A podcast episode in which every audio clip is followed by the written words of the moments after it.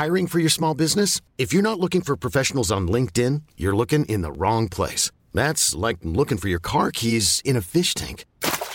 LinkedIn helps you hire professionals you can't find anywhere else, even those who aren't actively searching for a new job but might be open to the perfect role. In a given month, over 70% of LinkedIn users don't even visit other leading job sites. So start looking in the right place. With LinkedIn, you can hire professionals like a professional. Post your free job on linkedin.com slash achieve today.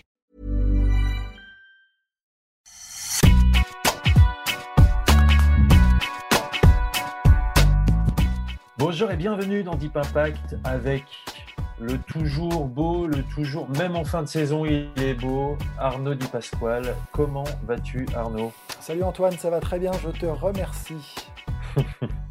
bon, cette semaine, dernière émission, nous allons faire le bilan de cette saison 2020 qui a été un petit peu spéciale, hein, on va pas se mentir. Donc, pas de 7, mais une dizaine de catégories. Voilà, euh, euh, le joueur et la joueuse de l'année 2020, euh, les couacs, les révélations, les surprises. Enfin voilà, vous avez compris le principe. Et on va commencer tout de suite avec le joueur et la joueuse de l'année 2020. Et alors, pour être très honnête, hein, bien sûr, on a préparé l'émission en amont. Et donc, il arrive parfois que nous sommes d'accord et que parfois nous allons être en désaccord. Mais là, j'ai déjà donc sur cette première catégorie, joueur de l'année 2020, on avait un petit doute entre Dominique Thiem et Novak Djokovic, Arnaud. Oui, exactement. Ouais, on a, on a hésité longuement. On avait peut-être envie de mettre en avant les progrès et les très bons résultats de Dominique Thiem, hum, notamment cette victoire en Grand Chelem, une finale aussi à l'Open d'Australie. Mais euh, est-ce que ça vaut un sixième sacre? Est-ce que ça vaut une sixième couronne mondiale? Bien sûr. Au fond, je ne crois pas. Donc, euh, on se devait euh, probablement de mettre finalement Djokovic en avant pour avoir égalé Pete Sampras euh, sur six, fois. le nombre de saisons, finir l'année, la saison numéro mondial. C'est monumental en fait. Je crois que c'est fou et c'est vrai que c'est important de, de, le dire, de le mettre en avant. Tu es d'accord, Antoine, sur ce coup-là? Je suis d'accord. Huitième Open d'Australie euh, en début d'année aussi, où euh, voilà, il devient une espèce de Federer euh, à Wimbledon. Et ben il y a Novak Djokovic à l'Open d'Australie, donc ça se joue aussi, ça, joue dans la balance. Il y a aussi, je pense que Dominique Thiem aurait pu glaner ce titre au combien honorifique s'il avait été plus loin à Roland Garros. Il, nous a un petit peu déçu finalement à Roland avec cette défaite en quart de finale contre Schwartzmann, alors qu'on avant le tournoi parce qu'il avait battu, euh, parce qu'il avait remporté son grand chelem à l'US Open. On l'annonçait comme le gros outsider et un, finaliste potentiel à Roland Garros. Et finalement, il, perd en quart de finale. Alors, un peu euh, à cause de Hugo Gaston, qu'il avait poussé en 5-7 euh, en huitième de finale, mais on va bien sûr y revenir plus tard dans l'émission. Donc voilà, je pense aussi que ça, joue. Et, mais c'est vrai que Novak Djokovic a quand même, malgré les déboires, il a quand même marqué l'année 2020 de son empreinte. Non, mais et en plus, et pour finir sur, sur Joko, euh, on a le sentiment qui finit presque sur une touche, certes un peu moyenne, sur la deuxième mmh. partie de saison, en fait. C'est entre la sa disqualification à l'US, ensuite euh, la fessée qu'il prend en finale à Roland. Alors, ça mmh. reste une finale, c'est Roland, c'est euh, Nadal en face. Nadal. ce quart de finale à Vienne, où il prend 2 et 1 une fois que l'objectif est atteint. Euh, c'est vrai, c'est vrai que bon, en fait, le problème, c'est qu'il met la barre tellement haute à un moment, c'est qu'on veut, qu'on voudrait qu'il gagne tous ces matchs, on voudrait qu'il soit surhumain, on voudrait euh, qu'il soit imperturbable, jamais. Mais c'est pas possible. Mm. Et, euh, et, donc, à un moment, il finit quand même l'année numéro mondial. Il a rempli le contrat. Le contrat, c'est un engagement de tous les jours. Et il en parle très bien. Moi, j'ai vu quelques images là pendant le Masters où il y a eu des interviews géniales où il dit mais on se rend pas compte à quel point l'engagement est fort au quotidien pour en arriver là où, je suis et où nous sommes avec quelques-uns. Hmm. Et c'est vrai.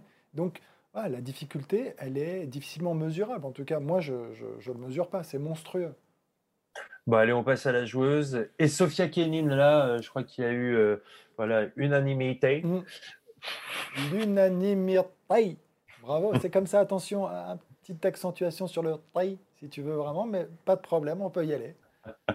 Donc ouais, Sofia Kenin, euh, victorieuse à l'Open d'Australie en, début d'année. Elle remporte aussi le tournoi de Lyon, finaliste à Roland Garros contre la surprise euh, dont on, reviendra bien sûr euh, sur ce, ce, magnifique titre.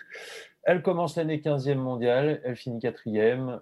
Ça fait, j'ai envie de dire, une candidate en plus à suivre l'an prochain avec Naomi Osaka, avec le retour possible de Bianca Andreescu, avec Serena qui continue à, voilà, à, poursuivre cette quête incroyable.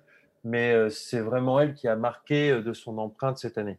Ouais, elle marque les esprits, elle est 15e mondiale, comme tu le dis, elle est toute jeune, 21 ans, elle gagne ce grand chelem euh, en début d'année, elle n'est pas attendue et c'est ce qui fait aussi tout, le charme finalement de, ces tableaux très ouverts, c'est que tu sais très bien mmh. qu'il y a plein de joueuses potentielles qui peuvent aller au bout, qui sont éligibles à la victoire.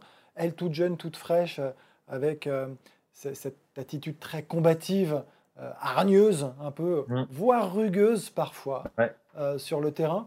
Voilà, pour toutes ces raisons, c'est plaisant, un jeu dynamique, péchu. Enfin, je trouve que tactiquement, c'est très juste, c'est hyper intelligent quand elle est sur le terrain. Donc, oui, il y a cette victoire, mais surtout, il y a la confirmation sur une surface différente en allant faire mm. finale. Et ça, c'est très fort derrière.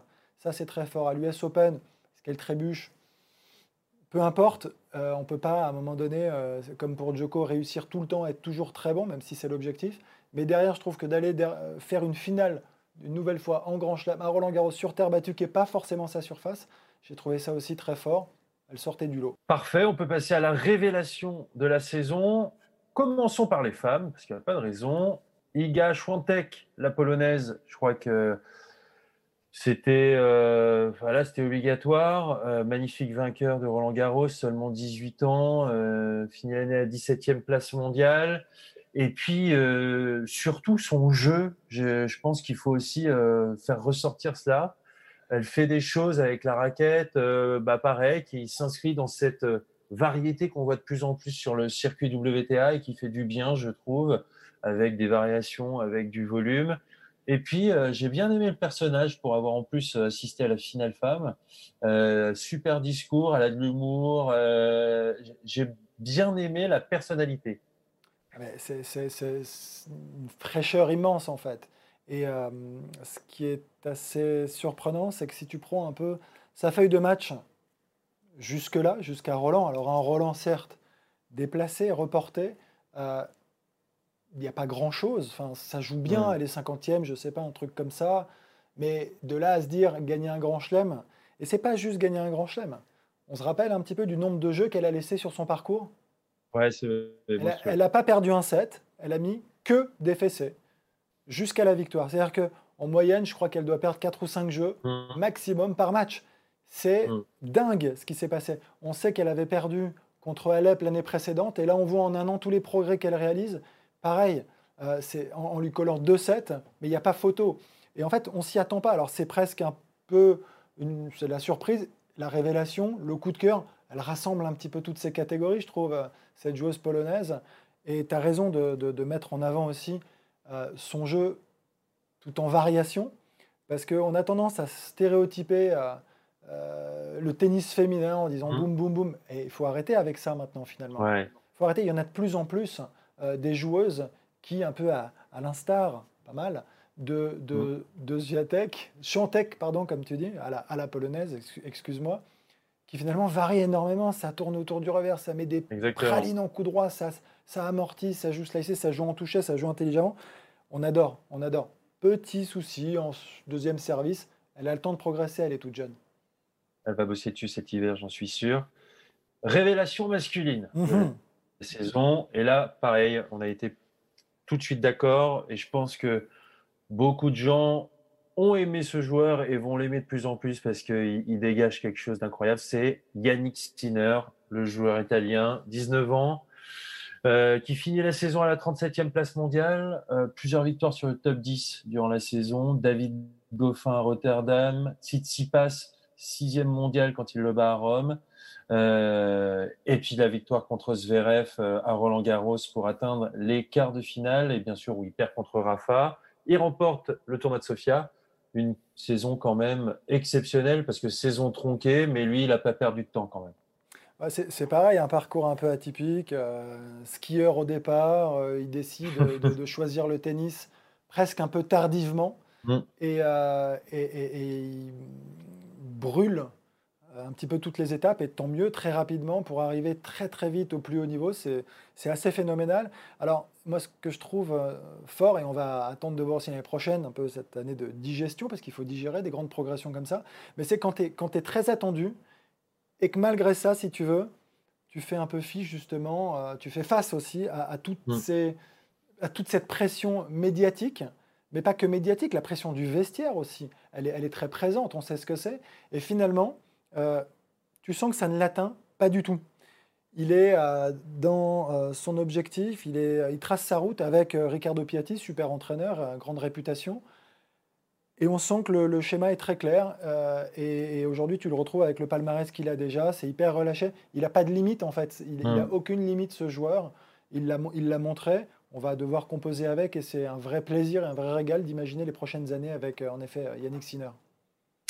On connaît les avis parfois tranchés de Richard Gasquet qui peut donner en off. Et quand il parle de lui, il dit ah bah, lui, il va finir avec plusieurs grands chelems, c'est assuré il, fait, c'est ce que tu dis, c'est qu'il a déjà, il impressionne déjà le reste du vestiaire, alors que il il lui reste encore tant à accomplir. Donc, on a hâte de le suivre en 2021. On va revenir aussi sur l'exploit de cette saison, et je crois que bah, de toute façon, maintenant, à chaque fois qu'il va gagner Roland Garros, ça va être l'exploit de la saison. C'est le 13e titre à Roland Garros de Rafael Nadal. Il a aussi au passage remporté son millième match, euh, le millième match de sa carrière sur le circuit ATP, ça c'était Rolex Paris Masters. Euh, en, remportant, en remportant ce 13e titre, pardon, il égalise le nombre de titres de Grand Chelem de Roger Federer, donc il arrive à 20. Et apparemment, il en voudrait 15 des titres à Roland Garros. On m'a fait cette petite euh, confidence-là. Et le 14e sera peut-être dans six mois. C'est juste monstrueux. Voilà, c'est l'un, c'est des plus grands records tout sport confondu. C'est exact, exactement ça. Hein. C'est comme ça, en tout cas, que ça a été relayé, non pas par la presse, mais par euh, ses pairs. Et euh, j'ai le sentiment euh, qu'en effet, c'est pas terminé. Mais c'est pareil. c'est pas, encore une fois, parce que tu es favori que tu vas gagner. Il y a une pression qui est monumentale. Et tout ça, quand tu donnes 20, 20 victoires en Grand Chelem maintenant, dont 13 Roland, 13 Roland Garros, c'est vertigineux. c'est vertigineux. Et encore une fois, il faut arriver, en fait, la difficulté, c'est d'arriver prêt euh, le jour J. Et ça, c'est quand même très costaud. C'est-à-dire qu'à un moment, c'est pas juste être un bon joueur de tennis sur dur, sur terre, c'est se préparer pour un événement en particulier chaque année, ne jamais euh, finalement passer à côté. Quand on gagne 13, c'est que, un, tu te connais parfaitement, oui, tu peux être plus fort euh, sur cette surface que tous les autres, mais tu le travailles, et tu le travailles chaque année, et tu progresses chaque année. Et, et là, il arrive dans des conditions qui sont pas pour lui optimal. Il arrive avec une défaite à Rome contre Schwartzmann, contre qui il n'a jamais perdu. Il avait fait l'impasse sur la tournée américaine dans l'US Open. Donc tu sens que quand même les choses sont très claires. Oui, l'objectif c'est d'arriver prêt à Roland. Mais quand même, c'est, tout ça c'est élaboré, enfin, c'est, finement, si tu veux, analyser. Et il arrive sur le tournoi et qu'est-ce qui se passe? Il perd pas un set non plus. Pas un set, je crois que c'est la troisième fois à Roland hein, qu'il ne perd pas un set, euh, dont ce match... Euh, majuscule euh, contre, contre Joko en finale. Hmm. Tu, avais, tu, as employé le mot de fessé en début d'émission, je crois que là aussi il s'applique. Et euh, voilà, pareil, c'est juste un, bonheur, un privilège de, de, suivre, de suivre Rafael Nadal. Je trouve qu'en plus, il, il, prend de plus, en, de plus en plus d'ampleur en dehors et que Roger Federer n'étant pas là, c'est vraiment lui le, le chouchou du public et, et des fans quoi aujourd'hui. Voilà, il prend, il prend toute la place. Et j'ai envie de dire, à juste titre, les surprises de la saison ou la surprise de la saison, parce que bien sûr, il y en a eu plusieurs, mais on ne pouvait pas ne pas revenir sur ce, voilà, ce coup de cœur, ce coup de foot du public français avec Hugo Gaston. Euh, on a plus de millions de, téléspectateurs euh, ont suivi euh, ce match. Magnifique parcours à Roland Garros, huitième de finale, défaite en 5-7 contre Team, victoire en 5-7 contre Stan Wawrinka. Un jeu atypique, une gueule atypique, des amortis, des variations, un petit gabarit un discours sympa en dehors, euh, voilà, le coup de cœur. Ouais, c'est est-ce que c'est pas un peu contredire finalement les standards qu'on essaie de tous vouloir mettre aujourd'hui en place Hugo Gaston, c'est ce que tu dis à travers la description que tu en fais. Un petit gabarit, un tennis pas surpuissant, mais, mais, mais un coup d'œil exceptionnel, un toucher à rendre fou n'importe quel joueur. il est gaucher, sa petite patte euh, s'exprime parfaitement sur terre battue, encore plus. Et il a su communier avec le peu de public qu'il y avait. Mais et, je, comment dire, ce, coup de cœur, ce coup de foudre, parce que c'est même plus fort, c'est ce que tu dis, mmh. euh, du public et des téléspectateurs, on le comprend parce que finalement, c'est un peu euh, David contre Goliath quand, quand il va jouer contre Dominique Thiem. Mais qui sait qui mise quoi que ce soit sur lui, même s'il a passé quelques tours et qu'il doit affronter euh, l'Everest, parce que sur Terre, il y a deux finales de, à Roland Garros pour Dominique Thiem derrière lui, une victoire à l'US Open récente, donc une confiance quand même très importante. Et là, le mec arrive à non pas simplement à résister, il rivalise complètement, il, lui, il arrive à le tenir et l'emmener dans un cinquième set, et on s'y attend pas, et on a tous pensé. Toi le premier, je rigole, qu'il allait prendre trois petits sets. En tout cas, on n'imaginait pas une seconde qu'il puisse tenir face à la lourdeur des frappes de Dominique Thiem sur terre. Voilà, personne. Et c'est ce, qui, ce qui a fait la, beauté justement de ce match. Et, il n'est pas loin finalement de le remporter. Extraordinaire. Évidemment que c'est le coup de cœur. On a hâte, pareil, de voir son évolution sur cette saison 2021. On suivra avec attention ce que va faire Hugo Gaston. On reste en France avec... Euh, j'ai envie de dire, euh, notre coup de cœur, nos coups de cœur français. Et pareil, on, va aussi rester à Roland Garros et commencer avec les femmes parce que je crois que elle l'a remporté haut la main, c'est Fiona Ferro avec pareil son magnifique parcours à Roland Garros, euh, son jeu, sa personnalité, une euh, collaboration avec Manu Planck qui est très prometteuse. elle est numéro un française aujourd'hui, Fiona Ferro, et ça peut faire du bien aux autres et c'est une belle locomotive, je trouve. Écoute, Antoine, par les temps qui courent, on a besoin d'espoir. Bon, et elle en a pas. Ok. Et elle nous en donne tellement. Non, mais on en a besoin. C'est-à-dire qu'on on, imaginait des Français, et je parle plus de Roland, euh, on imaginait des Français se faire euh, ramasser très rapidement dans le tableau. Et qu'est-ce qui se passe? On a cette jeune femme qui finalement a très bien joué déjà depuis la reprise, hein, gagne beaucoup de matchs, elle gagne un tournoi à Palerme. Exactement.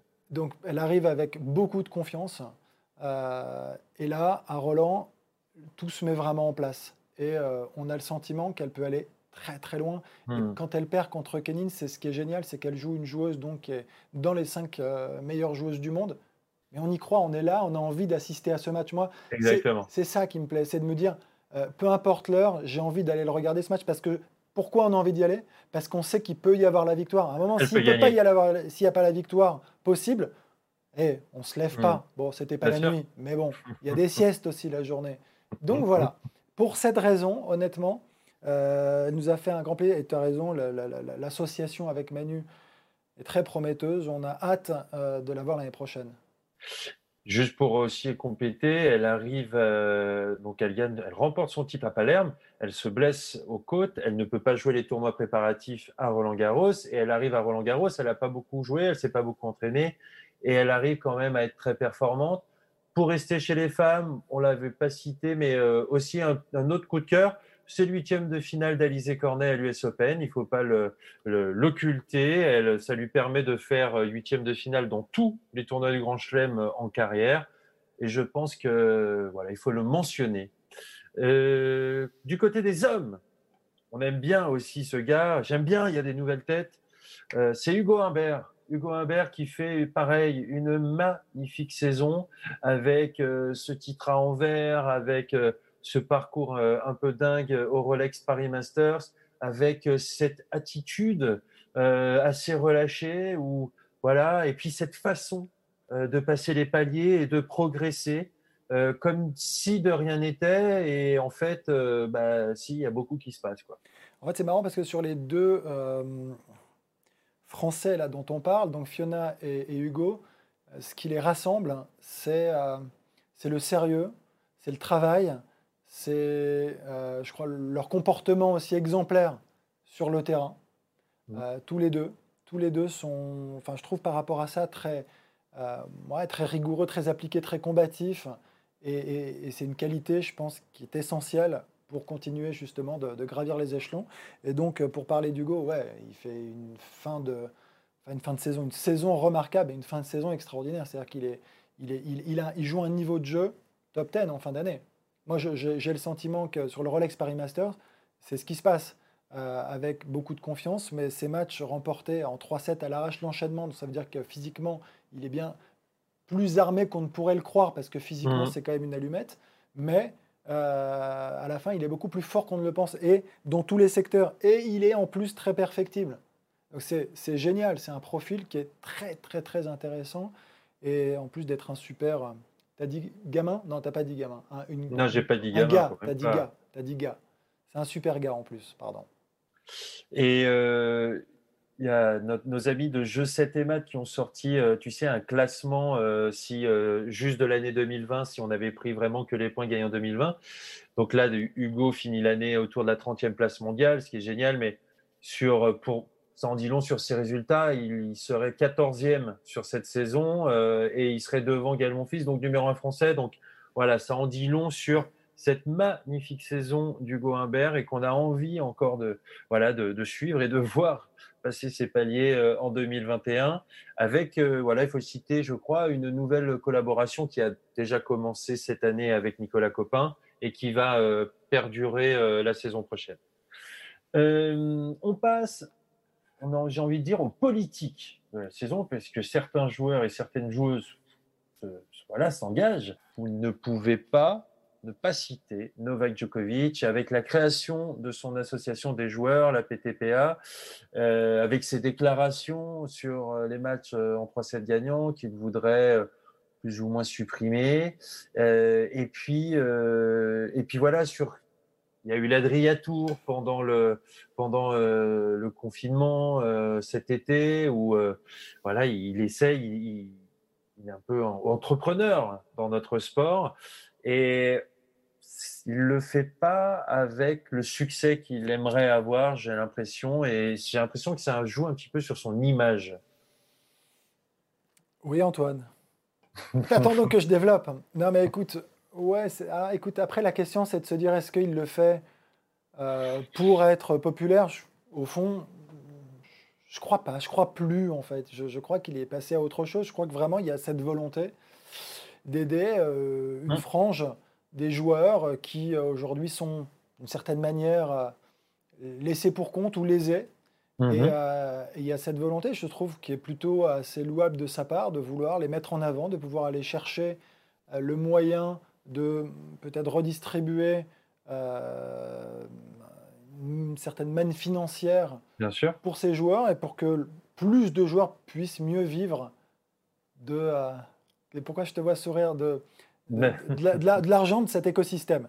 Après, tu vois, donc il crée, après que ce soit, ça peut être maladroit. C'est vrai qu'on a tendance un peu à, le pointer du doigt parce que peut-être que c'est pas toujours fait euh, au, bon moment, mais est-ce qu'il y a un moment C'est toujours pareil. Après, quand je vois là récemment qu'il a, il a, il a, il a couvert des, terrains, et des bulles, bien sûr, dans, dans, dans, son pays pour que justement un certain nombre de pros puissent aller s'entraîner, et c'est lui qui finance tout. Ah, c'est quand même génial ça. C'est génial. Et c'est super. il n'y en a pas beaucoup qui le font. Et il n'est pas là, il est pas là à le clamer sur, euh, sur tous les toits. Enfin, il y a un moment, donc ça c'est top. Donc il y a quand même cette volonté d'aller aider. On a tendance, et moi le premier, à lui taper dessus. C'est vrai, mais il faut aussi reconnaître quand c'est top, quand c'est bien. Je pense que c'est surtout parfois maladroit de sa part. Et là, en l'occurrence, effectivement, cette dernière euh, générosité, ce dernier geste. Et franchement, c'est vraiment sympa. Chez les femmes, j'avais envie de citer Naomi Osaka et euh, voilà, c'est son combat, ses prises de position, notamment pour le mouvement Black Lives Matter, au moment de l'US Open où elle est arrivée sur le terrain avec des masques portant les noms de différentes victimes. Euh, Naomi Osaka, voilà, je trouve que c'est bien, que c'est un beau symbole. Euh, voilà, que dire de plus? On va pas tergiverser, c'est super. Elle, euh, je, trouve juste que c'est bien qu'une joueuse qui représente ce qu'elle représente avec euh, une mixité, avec euh, des origines japonaises. Euh, voilà, je trouve ça, je trouve ça important et j'ai trouvé ça bien de sa part de, le faire. Mmh, tu sais, c'est toujours pareil dans ce genre de, de, de je sais pas, d'analyse. Il y en a qui pourraient dire elle est joueuse de tennis, qu'elle s'occupe de jouer au tennis. Mmh. Et, mais elle n'est pas que joueuse de tennis. C'est mmh. avant tout un être humain.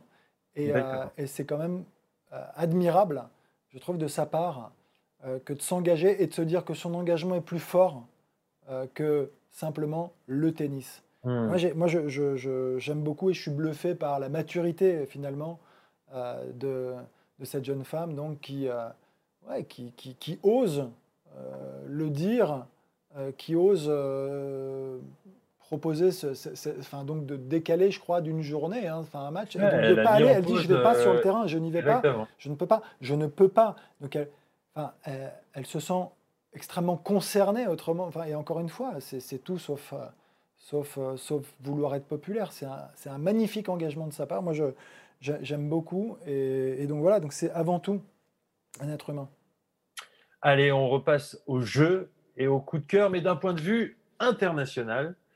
Et on a eu envie de mentionner chez les femmes le retour, le magnifique retour de Vika Azarenka, euh, qui a été quand même très impressionnant et voilà, qui impose le respect, j'ai trouvé.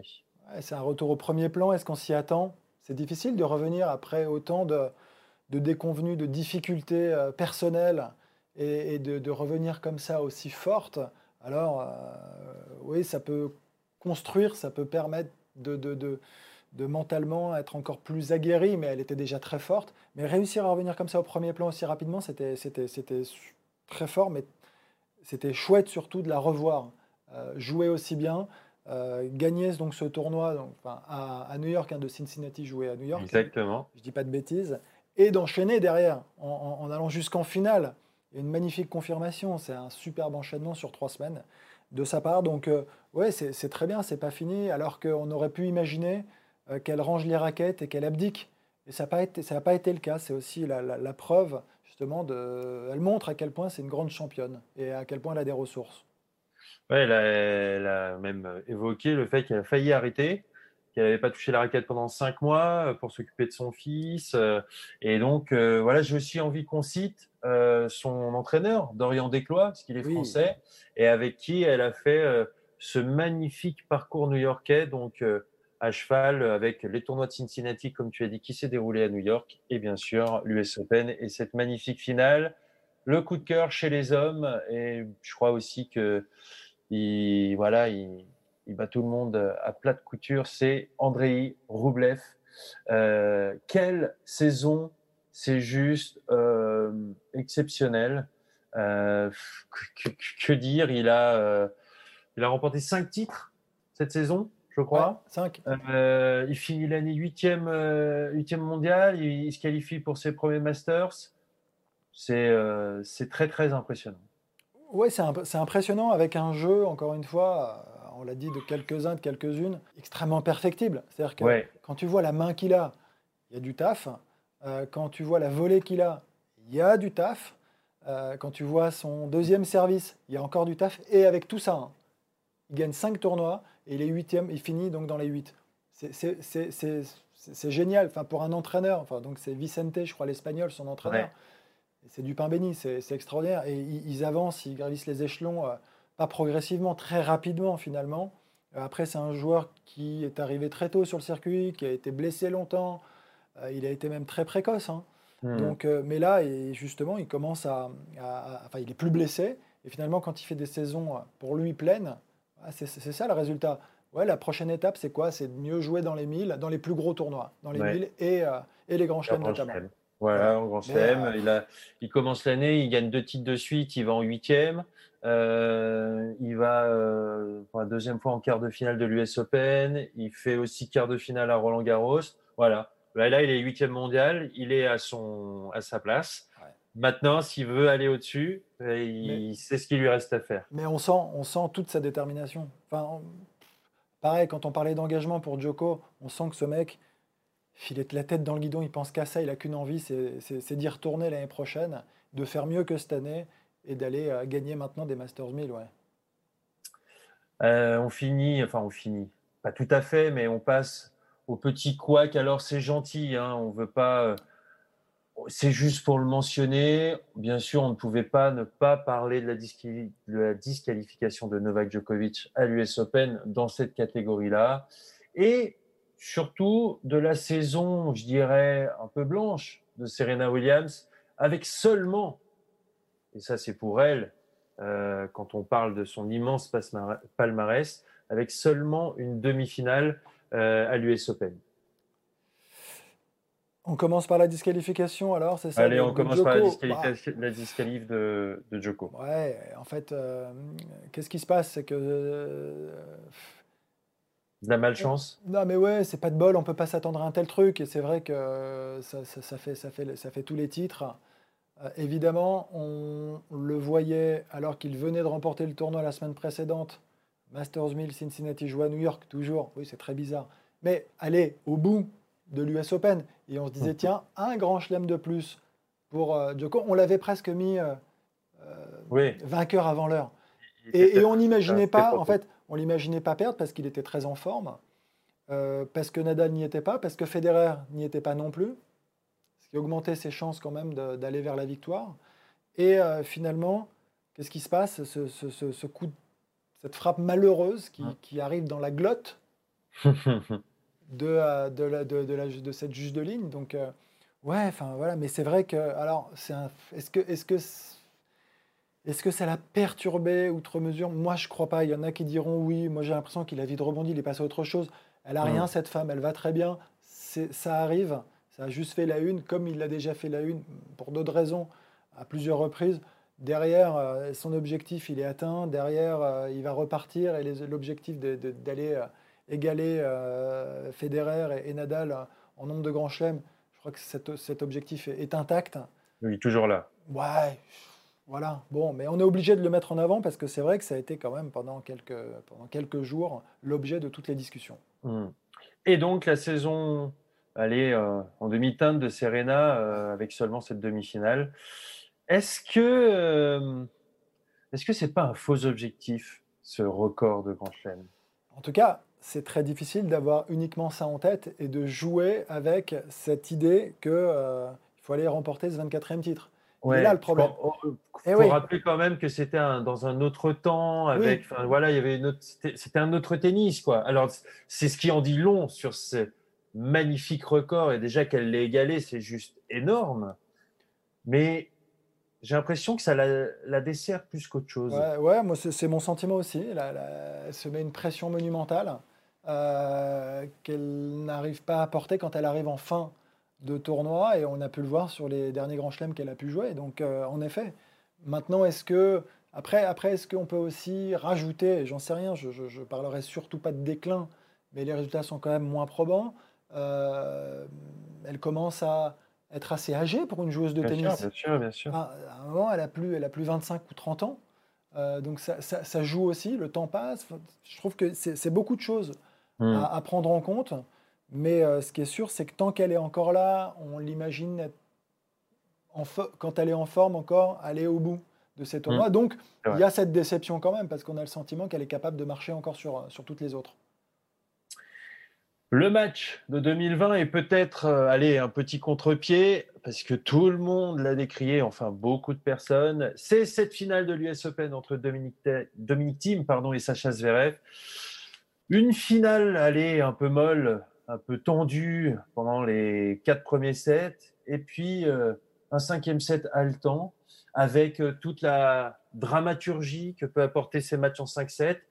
Et puis, moi, j'ai eu envie de choisir ce match-là parce que ça, ça nous a rappelé à nous, pauvres mortels, à quel point il pouvait. Il était normal qu'il y ait de la tension dans ces grands moments. Et quand il y a deux joueurs comme Dominique Thiem et Sacha Zverev qui doivent remporter leur premier grand chelem et qui doivent se jouer en finale, et eh ben ça se ressent. Ouais, non, mais c'est. Bon, on, s'est mis d'accord, donc je ne vais pas te contredire. je suis d'accord avec toi. Et on choisit ce match non pas pour son niveau de jeu, non. mais euh, pour tout ce que ça représente. pour ces deux joueurs de se jouer en finale, de se dire que c'est peut-être une chance qui ne se reproduira pas. Donc tout, tout, le poids, les tonnes justement qu'ils portent sur leurs épaules, on les ressent. On les mm. ressent. Et quand on aime le tennis, on ressent ça. On n'est plus dans le niveau en fait euh, du jeu. On s'en fout complètement. On le met de côté. On est en train de se dire mais qu'est-ce qui se passe? Et c'est presque fantastique de voir à quel point les émotions prennent le dessus, prennent le pas sur tout le reste. Et c'est arrivé à chacun d'entre nous, et pas qu'une fois, Antoine. pas qu'une fois, ok? Non, mais, mais, ça, je pense que, merde, enfin, je dis merde, pardon, ceux qui, ceux qui nous écoutent l'ont ressenti. Enfin, Tu t'es retrouvé en perf, en contre, en contre encore plus, à te faire dessus. Mais oui, tu te fais dessus, mais c'est normal. Oh là là, la vulgarité en fin d'émission. Pardon, excusez-moi, mais si c'est ça, je m'en vais, Antoine. non, reste encore un peu. Pardon. donc, mais non, mais donc c'était important, mais de, mettre en avant ce match, ouais, ouais, parce que c'est pas ce c'est pas ce qu'on doit souligner. C'est pas le niveau de jeu. Euh, fabuleux. On arrive en fin d'année, donc forcément, ça va être la période des vœux. Quels sont tes vœux pour cette saison 2021, Arnaud, d'un point de vue tennistique, bien sûr? Commencer cette phrase comme, euh, qui, qui t'est assez chère, j'aimerais bien euh, que l'on retrouve notre euh, bon et grand fédéraire sur, les, terrains, principalement. Après, je sais que tu vas, je vais te laisser pour la, mettre ta petite touche féminine, mais Roger, qui n'a pas joué depuis l'Open d'Australie, qui fait demi-finale, qui perd contre Djoko. On ne l'a pas revu depuis. Il y a une blessure entre-temps, une opération. Ce qui va revenir à bientôt 40 ans euh, sur euh, les terrains À quel niveau Il y a beaucoup d'inquiétudes, d'incertitudes. On l'adore et, on n'aimerait pas que ça s'arrête comme ça. Moi, j'aurais beaucoup de mal à, l'accepter, tout du moins. Ouais, c'est vrai qu'on a hâte de vous voir, Roger comme on parle de Roger, on a hâte du retour de Wimbledon aussi, on va pas se mentir. On a hâte de, voilà, du, retour du, temple du tennis. Et puis, euh, moi, chez les femmes, j'ai hâte de revoir Bianca Andrescu parce que Dieu sait que j'avais euh, adoré cette joueuse. Euh, ah, tu m'en avais parlé, c'est un vrai coup de cœur. Dès, la hein. première, ouais, dès la première fois que je l'ai vue, je l'avais commenté sur une chaîne concurrente euh, et euh, j'avais tout de suite adoré cette joueuse et après bon bah voilà elle a, elle a explosé euh, aux yeux de tous sur la planète tennis. je sais qu'elle est en train de s'entraîner à Monaco, qu'elle est sur le retour donc voilà j'ai vraiment hâte du retour de la canadienne.